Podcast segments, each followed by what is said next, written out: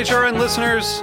As we celebrate our 15th year, we are deepening our commitment to giving voice to the next generation of food systems storytellers, and we need your help.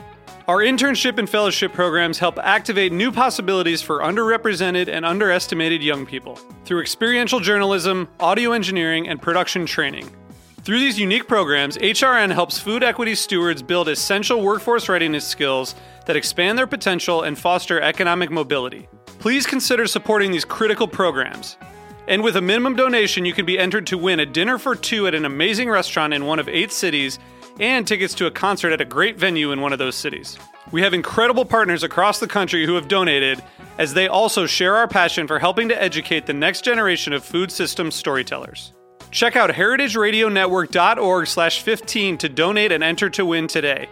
That's heritageradionetwork.org slash 15 to donate and enter to win today. And make sure you donate before March 31st. Thank you.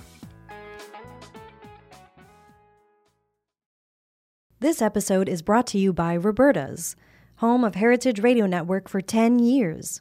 Learn more about Roberta's at robertaspizza.com. World Central Kitchen is serving thousands of fresh meals to Ukrainian families fleeing home, as well as people remaining in the country. This week on Let's Talk About Food, host Louisa Kasdan spoke with Henry Patterson about his upcoming relief trip. So you're going to Poland, and I think you told me you're going to be there for at least two weeks. I'm going to Poland to help feed Ukrainian refugees. With José Andrés's World Central Kitchen, I decided that's what I wanted to do for my 70th birthday. I leave in just a few days. We all see that what the Russians are doing is contemptible. As a food person, we all love to help, it's in our DNA. And here are people who really need our help. So if you want to help the Ukrainian refugees, either with money or even your hands and heart, find hashtag Chefs for Ukraine and World Central Kitchen.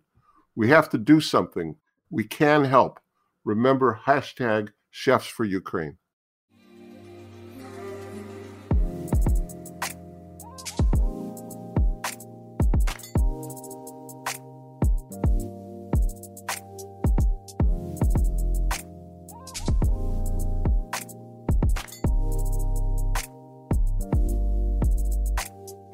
Hey there, and welcome to the Feedfeed podcast. I'm Alexa Santos, a food editor at the Feedfeed, the world's largest crowdsourced food publication and social media community, serving as your daily source for what to cook, bake, eat, and drink. Here on the Feedfeed podcast, I'm speaking with members of the hashtag Feedfeed community to hear their stories, get their culinary inspirations, and also hear about some of their best cooking tips. Today, I'm so excited to be joined by Bailey Ruskus, also known as Chef Bai. She is a seasoned chef, holistic nutrition, and health coach. Classically trained at Le Cordon Bleu in San Francisco, she uses her culinary expertise to create rich flavors with clean, nourishing ingredients. She's also now a cookbook author, and her first book, Cook, Heal, Go Vegan, became a bestseller on Amazon last year, which is very exciting.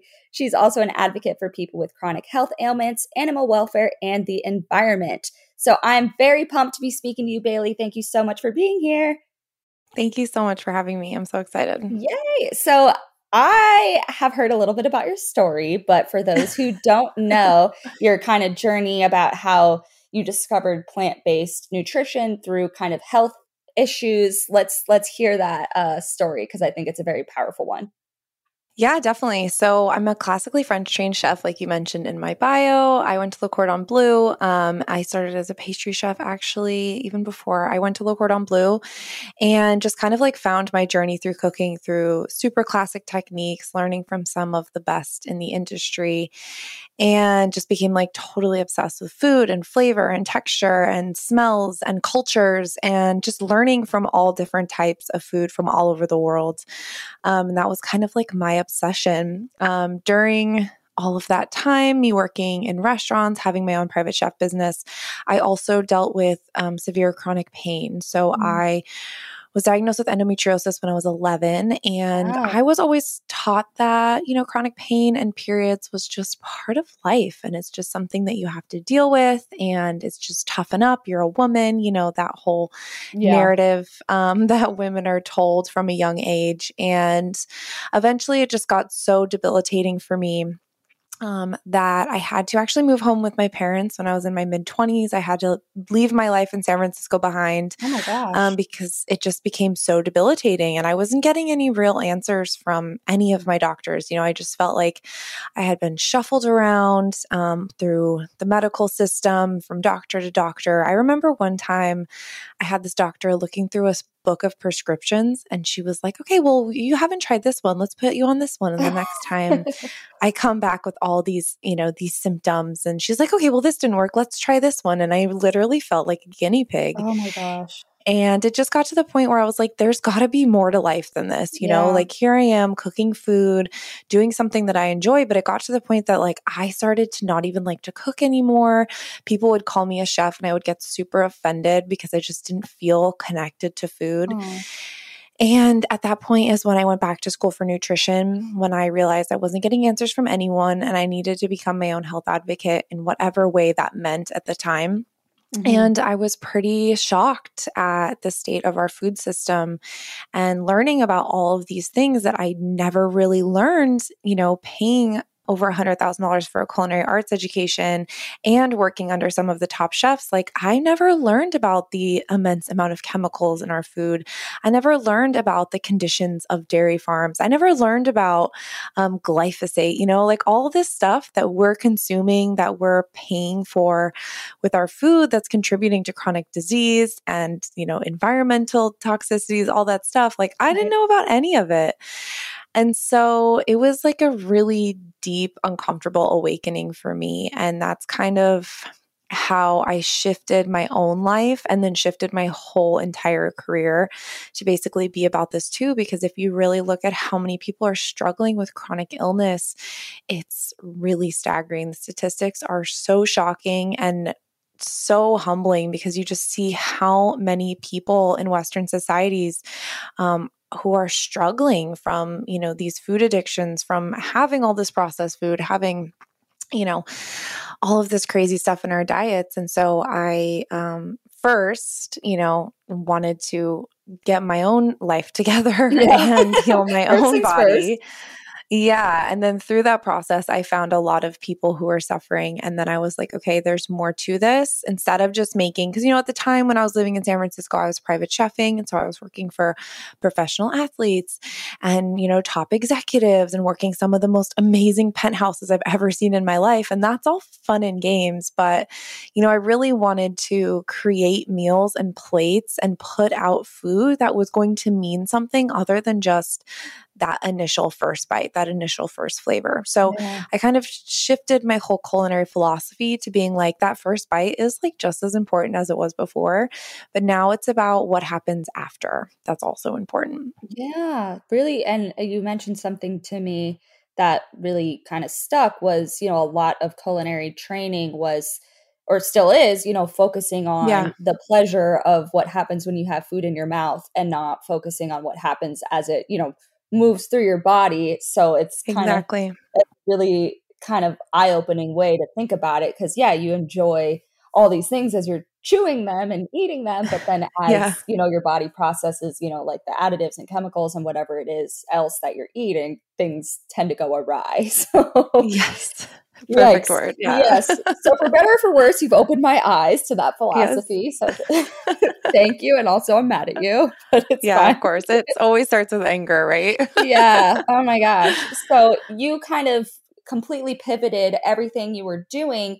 And I think a lot of what you do now is, you know, education and spreading Mhm. awareness about, you know, these philosophies. But what is kind of, I guess, your favorite aspect of what it is that you're doing now? Um, that's a really good question. I mean, selfishly, my favorite aspect is just being able to um, have a better relationship with my body, my better a better relationship to work.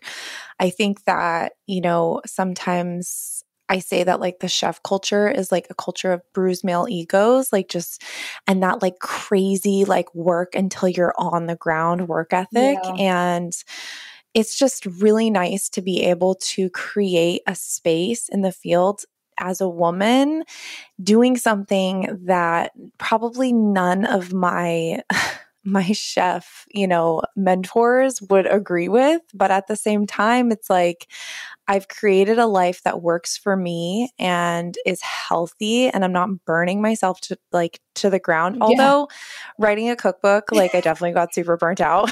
Yeah, that'll do it. Yeah, but you know, it's a totally different burnout, right? Like you're creating something. And yeah, I think that's my favorite part from like a selfish perspective. I think it's great to create a new narrative for female chefs and just chefs in general because I can't tell you how many, you know, cooks or line cooks or people who have worked in restaurants come to me and they just say, "Hey, like I have all these health problems," or "Hey, like I'm dealing with drug addiction or alcoholism," or "Hey, like I haven't seen my family for 6 Christmases in a row. Like how do I oh, get yeah. out of this cycle?" And, you know, that's an important thing to talk about, especially when we're talking about people who work in the restaurant industry. And then on the other side of it, it's also like my favorite part is just helping people realize that they can eat healthy, they can eat plants, and it can also taste like a five star meal. You know, like you don't have to sacrifice flavor for health, you can have both. And thousands of people have messaged me since the book came out saying that, you know, I helped them go plant based or I helped their grandma go plant based who was having these health problems. And like that is why I do what I do because, you know, food is something that we're so connected to every single day. You know, we eat three times a day. We're always grocery shopping or thinking about where we're going to go out to eat. And it's just like something that's so integrated in our lives. And so to be able to touch that in someone else that you don't know who lives across the world who also is able to feel that philosophy and let that integrate into their lives in that way as well is super special. That's amazing. Well, I want to take it back all the way to the beginning and hear about yeah. kind of how you got started with food. I mean, where yes. where did you grow up? What was kind of your I guess, culinary life growing up? What kind of food did your mm-hmm. parents make? Or if they made food, what was kind of the beginning, like baby Bailey? What was that all about as baby it pertains to food?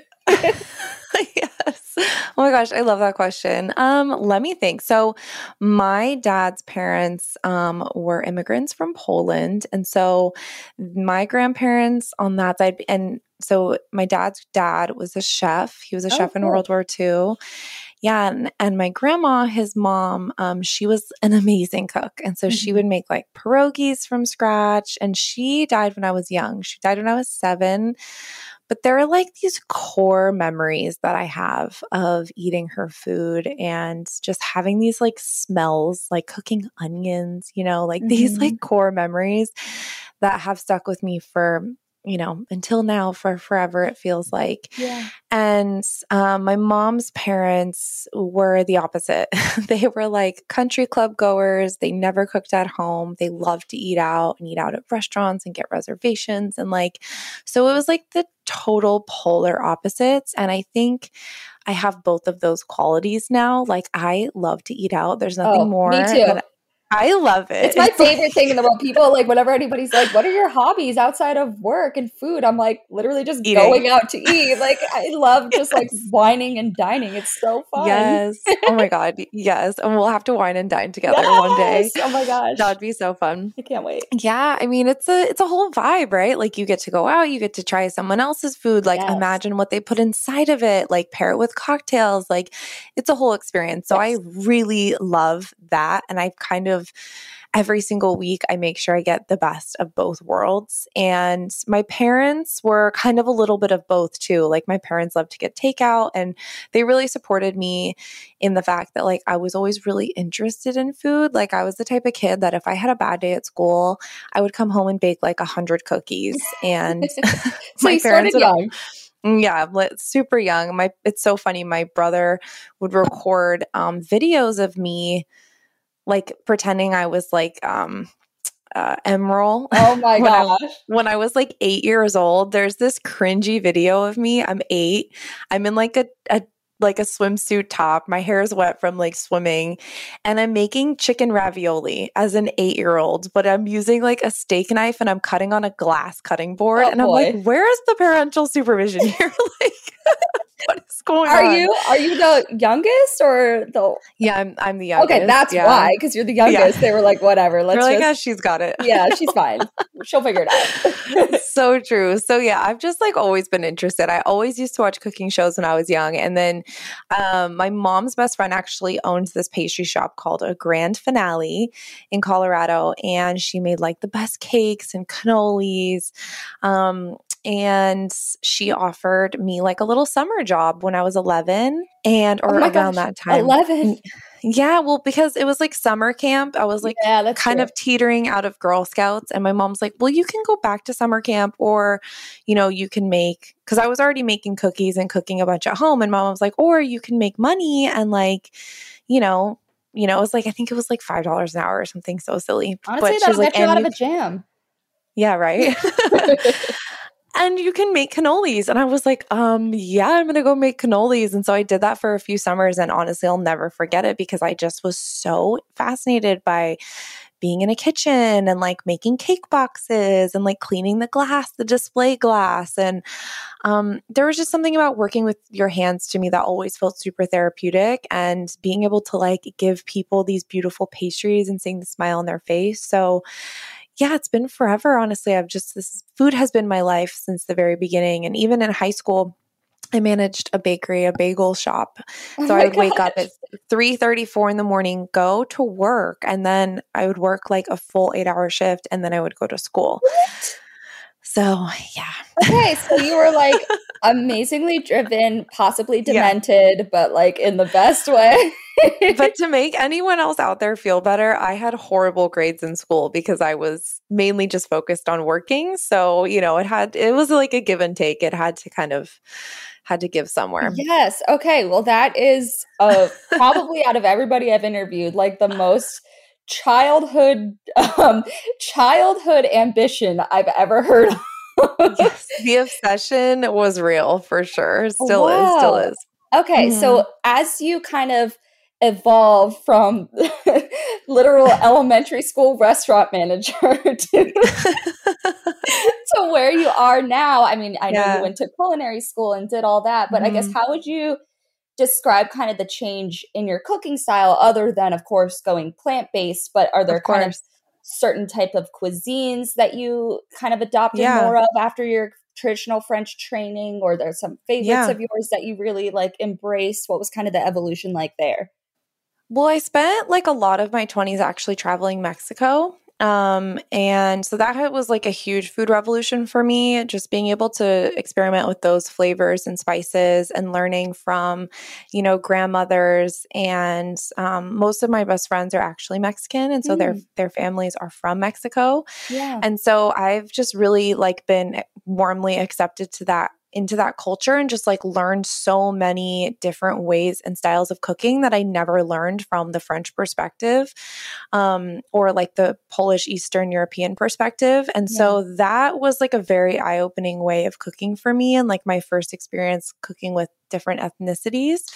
Um, and I actually have a whole chapter in my cookbook all around vegan Mexican because when Oh, you're yum. transitioning to a plant based diet, diet, I always say like you got to start with Mexican food because there's so many spices and flavors and textures and like as there is with all cuisines. But I think that there's just something special about like the different peppers and the different citruses and like all the different spices that you use in Mexican cooking that can really like translate really easily to a plant based diet. And so that definitely shaped me a lot um during my early during my 20s in general i had a, a boyfriend that lived in mexico like i oh wow, like, you were all in.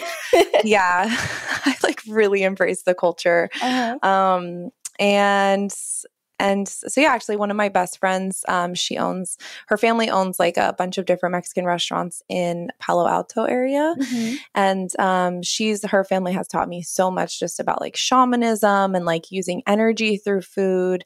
And yeah so that was just a huge influence for me in my 20s and honestly going plant-based made me a better chef. Like i always felt like i was trying to fit in with the boys club Right. before you know like i always felt like like cooking steaks or or um cooking a certain way, trying to be like this this chef or trying to fit in with my mentor or whatever. Always felt like I was just trying to do something that necessarily wasn't my own style. You know, I was just You're fitting trying in. To fit in. Yeah. Yeah. And I think we all do that, especially when we're young and we're trying to get in with an industry. We're trying to get people to like us. And um, uh, when I went plant based, I just stopped thinking about all that stuff. I just started cooking really, truly from my heart and trying to figure out a way to make this plant based lifestyle like satisfy me in all the ways that my other lifestyle did, but even more because I was you know, feeling full other than just like physically, right? Like I was spiritually feeling full and it was taking me to different levels than just like the actual act of eating and cooking. And so, um, yeah, it just, it made me a better chef. I really understood the plant world so much more. And I think, you know, from a traditional cooking standpoint, we, we use a majority of our calories are going towards animal protein because they're Mhm. so calorie dense. And so when you take out that huge portion of calories on the plate, which is the animal protein or the dairy, which is still animal protein, you take that out, you have so much more to work with. And so you just, the creativity just expands so much.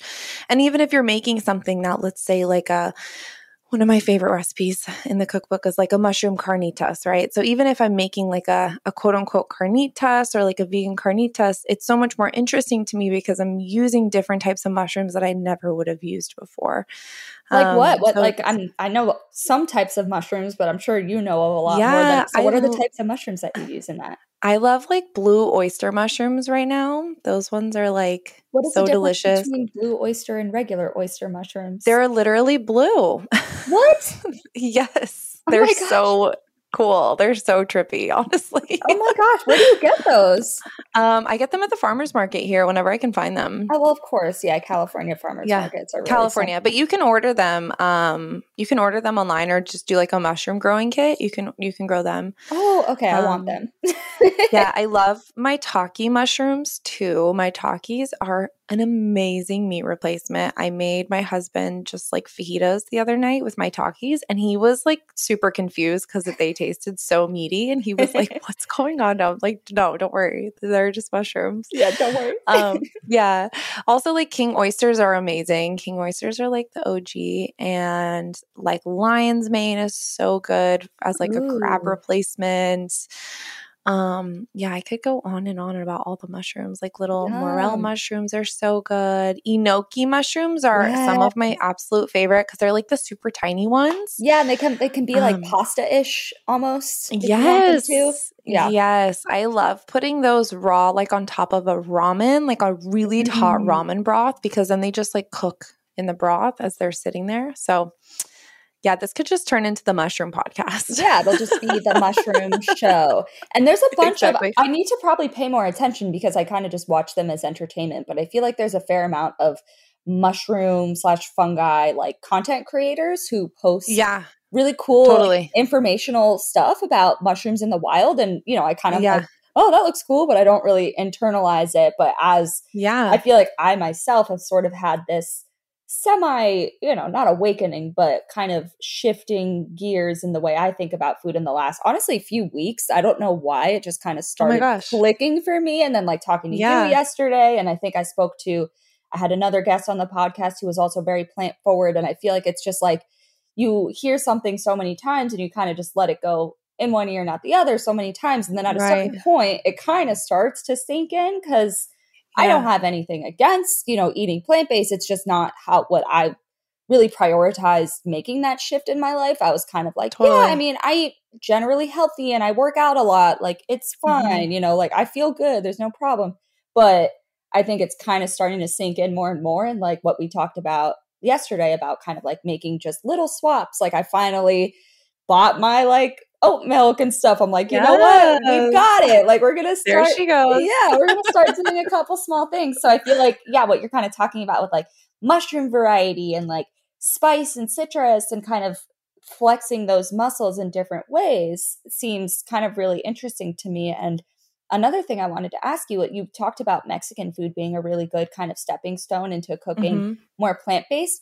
I always felt that Yeah. way about Indian food. Would you agree? Yes. Okay. Oh my god, totally. Okay. Yeah. I thought so.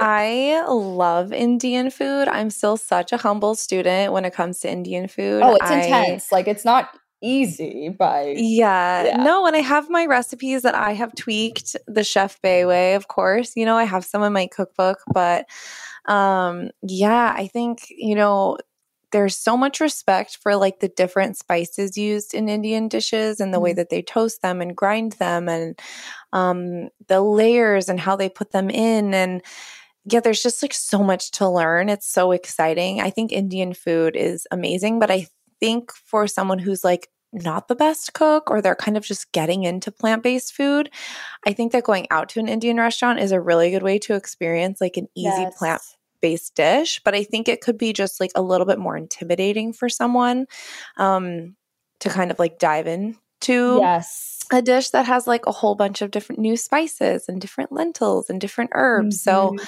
um so yeah, I definitely think it's like a more like I don't want to say like intermediate, but you definitely got to be like a little bit more comfortable just like with your own flow in the kitchen when diving into a cuisine like Indian food. But that's of course just my Oh, yeah, my no, interpretation. agreed. I mean, my Yeah. parents uh, love Indian food. Like it's probably their Yeah. favorite lately and it's kind of new within the last couple of years. Um yeah, and so they both are really good cooks. You know, they've been in the restaurant industry their whole careers, and they still can't Yeah. figure it out. They're like, they're like, you know, they'll follow a recipe here and there, but it's like my dad actually just the other day, he's like, I've been asking for one of those. You know how like go- those, you know, a lot of Indian kitchens they have the gorgeous little like spice um, containers with like all Yeah. the different ones around it. He's like, I've been asking for this for my birthday for years, and why haven't you guys got it for me? so I think, yeah, I mean, even what you're saying makes hundred percent sense, and it like is honestly kind of a the beautiful thing about it is that it does kind of take some practice and like getting to know the culture and why spices are Mhm. used in the way that they are, but it's not like just pick up one day and decide to start cooking Indian cuisine. That's not really how it works. Yeah. for better. It is. It a. Yeah, it's a little more complex, I would say. So, like, I have a dish in my cookbook called chana sag, and I think that's a really good one to start with, um, because it's just like a little. There's just like a few spices in there, and it's actually I love that recipe because you get like four servings of greens in one Ooh. In one serving. So I love that recipe for that reason too. So that's a really good place to start too. But yeah, it's definitely like Indian food though going out if you want to get like a more plant forward. And also like lentils are, you know, the superfood of all superfoods. They're so high in so many different nutrients. They're so high in iron. Like if you look at lentils compared to beef, um, it's the same amount of iron, you know? Really? So yes. Oh Yes. my. Yes. So when you look at like the different like the comparisons, you know, people will be like, "Oh, what about iron? What about protein? Whatever." Lentils are like the goat. Like lentils are they are the top of the line when it comes to digestion and fiber and nutrient absorption. Like lentils are amazing. So when you get lentils in Indian dishes, not only do they taste so freaking good, um, but they're cooked all the way through and they're so tasty and you can digest them so well. Um, so yeah, I mean, I highly recommend anyone listening if you want to eat a more plant forward lifestyle, try switching out like some of your animal protein for lentils um, in salads or curries or anything, and um, you'll feel really good about it. Okay, I am down for that. I actually, um, for one reason or another, nothing against you know the cuisine. I was, you know, uh, Indian food can be a sort of acquired taste if you're not used to it, and I, Mhm. since my parents have started loving it more and more, I have come around slowly. And you know, they want to go out to an Indian restaurant. I'm like, oh, can't we do sushi or whatever? you know? Yeah. And so I, I went with them recently, and I was like, okay, whatever. Let's, I'll bite. Let's go. And Yeah. the lentil dish just blew me away. Like so good. blew me away. I was like, I am so Yeah. dumb. Why haven't I been eating more of this? like, this is on me. This is like I'm the problem. but yeah, hundred percent. The lit the Indian style lentil dishes, or even just incorporating lentils, however, however you Yes. want to, is like Exactly. such a game changer. So Mhm. I'm all in on that. I feel like I've had this like I don't know like metamorphosis over the last like month or so, where I'm just like oh my eyes. I've been involved with food, food awakening. Yeah. Yes, I've been involved with food like my whole life, and you know, involved in this as my career for years now. And now all of a sudden, yeah. something about there must be something in the stars, like some astrology thing that's like actually Maybe. making me not be a pain in the ass anymore. I don't know. We'll see. I don't know. Stay tuned. we'll see. Yeah. all right, we're going to take a quick break and hear from our sponsors. This episode is brought to you by Roberta's, home of Heritage Radio Network for 10 years. Roberta's was founded in Bushwick in 2008 and has become one of the most iconic restaurants in the country. HRN made its home inside of Roberta's in 2009, and together they have become part of the DIY fabric of the neighborhood. Roberta's, the pizza restaurant, is open for lunch and dinner seven days a week and serves much more than just the famous wood fired pizzas. Their team dreams up new salads, pastas, and sandwiches on the regular. Roberta's Tiki Bar is alive and well in the back garden, serving up frozen drinks in the summer and hot toddies in the winter. Stop by the bakery and takeout spot next door for fresh breads, sticky buns, and pizzas to go. And of course, there's the two Michelin starred Blanca tucked away in the garden for truly daring diners. But Roberta's also extends beyond Bushwick with multiple locations in New York City and now in Los Angeles. You can also find their frozen pies in grocery stores around the country. The spirit of Roberta's, like Heritage Radio Network, is everywhere. Here's to many more years of pizza powered radio.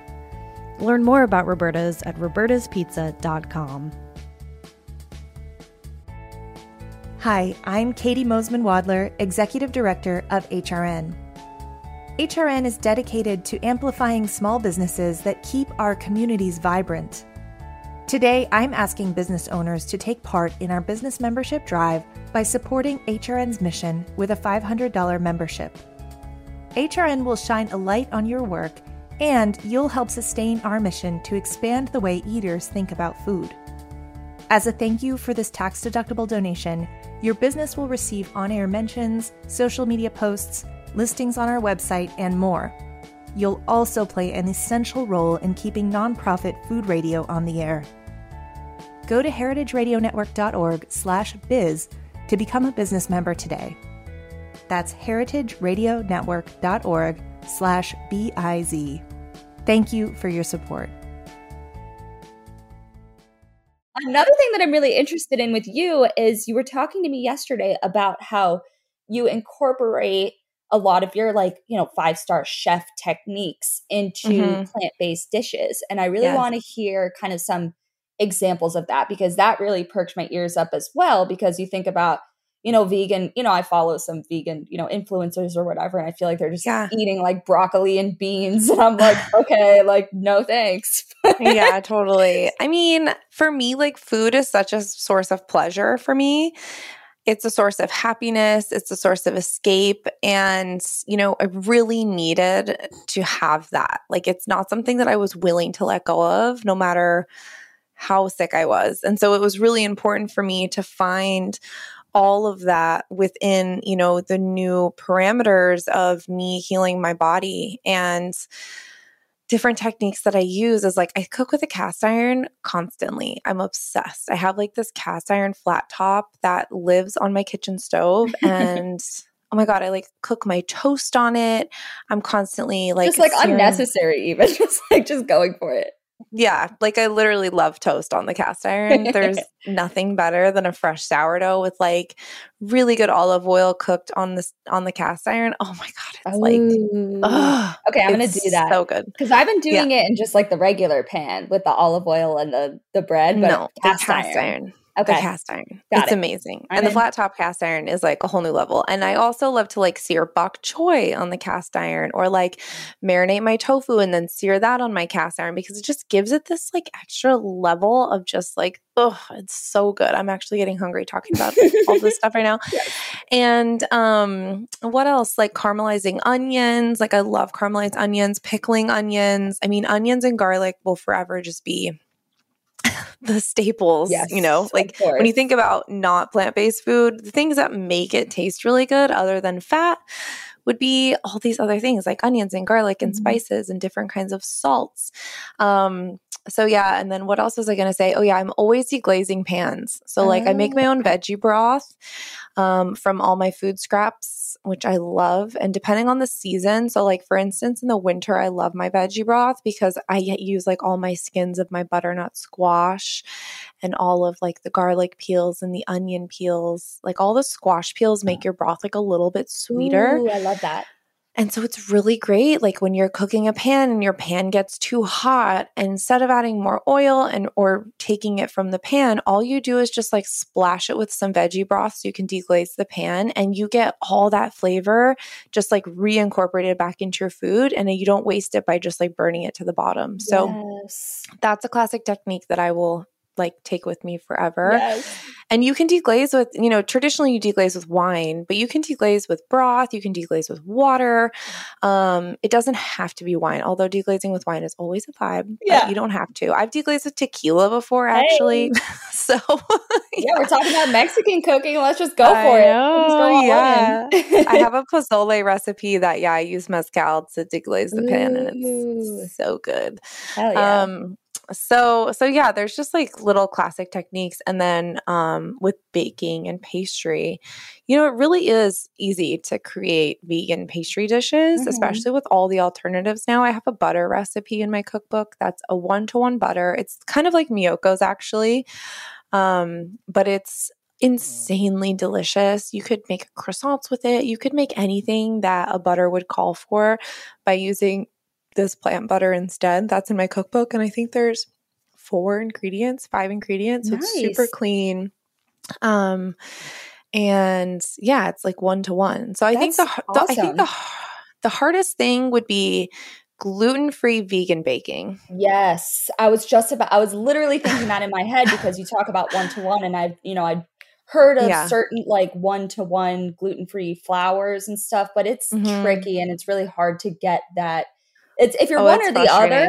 If you're one or the other, Yeah. like sure, but both is really hard. It's it's just like when you remove the gluten, when you remove that binding protein, yeah, it's really hard to simulate um to simulate that especially when you're making something like a croissant right or yes, certain things are like a, a pie crust for the top rather than just for the bottom it's really hard because you need that binding protein to get this thing to stay together which what's makes gluten-free you know pastry making so challenging and i've tasted some incredible gluten-free pastries before and i have some good i'm not going to call them incredible but i think they're decent recipes yeah, passable.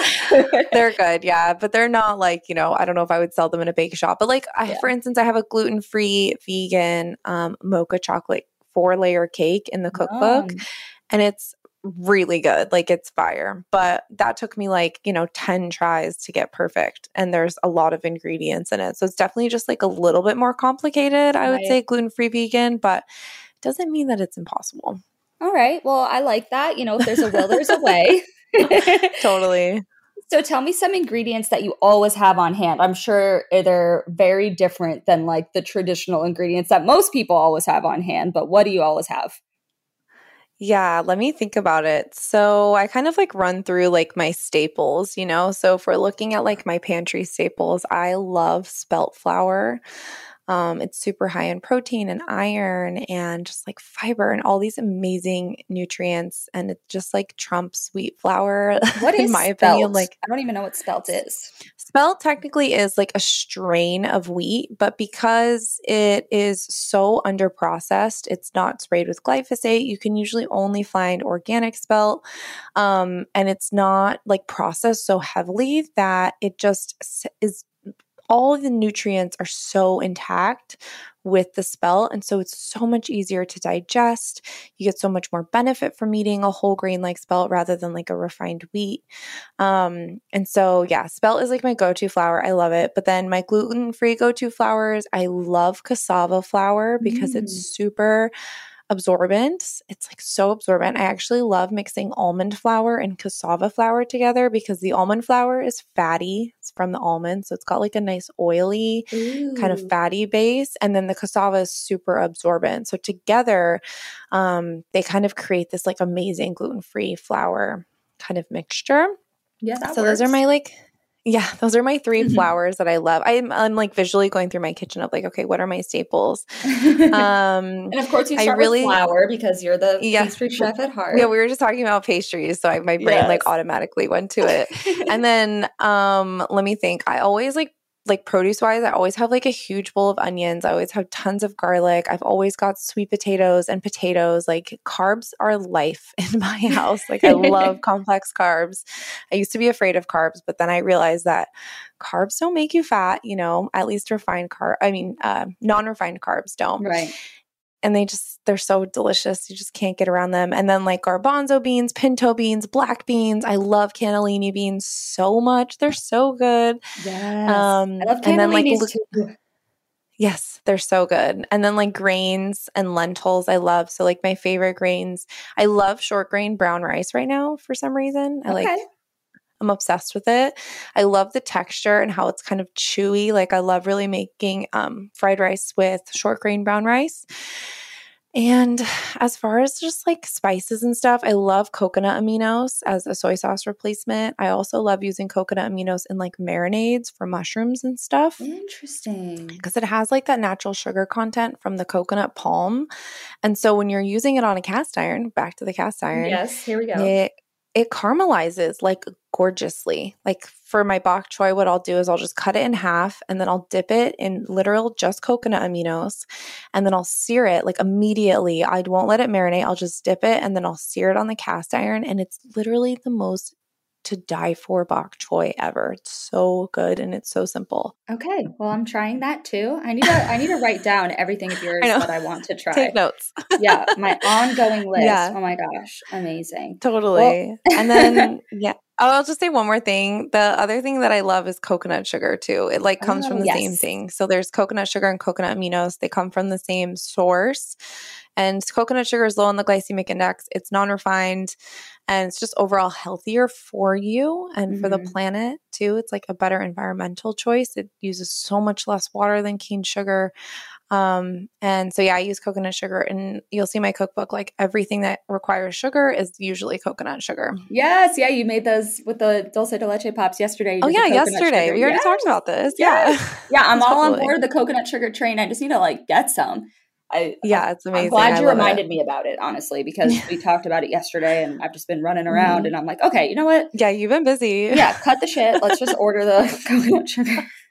yeah, totally. Let's get it. Oh my gosh. Well, this was such a pleasure. It's like so, you're a delight to talk to every time. And I love hearing about your story and kind of your journey from, you know, pastry chef world at uh, in middle school to thank you where you are now and it's just really exciting and you know cool to hear about and i'm you know i feel happy to be part of this journey for you with you and you know wishing you the best of luck as you go through cookbook number two for oh, better oh, for better for worse. yeah, we'll see how that goes.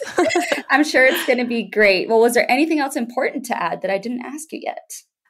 Um, I don't think so. If you guys are interested in just talking to me or working with me, you can hit me up on Instagram at chef underscore bai or on TikTok. I'm on there too. And um, yeah, I'm super excited. I'm kind of transitioning my business right now, and I'm going to be doing more online courses. Mm-hmm. Um, the people have spoken, and there's so many women that are dealing with period problems that have painful periods. And so, just a little teaser I'm creating a whole course around how to kind of like heal your period through food. So I'm so oh, excited cool. about this course. Yeah. Yeah, that's awesome. And obviously, really near and dear to everything that you went through. So, Oh my gosh, yeah. And, you know, we all need support as women. I feel like we are always swimming upstream. So I'm really excited to kind of, you know, I'm still in the preliminary phases of it, but I'm really excited to put this out into the world to help mm. as many people as, as it needs to. Yay, that's awesome. Well, thank you so much for being here, Chef Bai. Thanks for having me. Thank you so much for listening. To learn more about the food and drink discovery platform that is the Feedfeed, head to thefeedfeed.com. If you have a food story to tell or want us to interview a blogger, cookbook author, chef, or restaurateur, we would love your suggestions. Just send us a DM on Instagram. See you next time. The Feedfeed is powered by Simplecast. Thanks for listening to Heritage Radio Network, food radio supported by you. For our freshest content, subscribe to our newsletter. Enter your email at the bottom of our website, heritageradio.org. Connect with us on Instagram and Twitter at heritage underscore radio. You can also find us at facebook.com slash heritage radio network. Heritage Radio Network is a nonprofit organization driving conversations to make the world a better, fairer, and more delicious place. And we couldn't do it without support from our listeners like you. Want to be part of the food world's most innovative community? Subscribe to the shows you like, tell your friends, and please join the HRN family by becoming a member. Thanks for listening.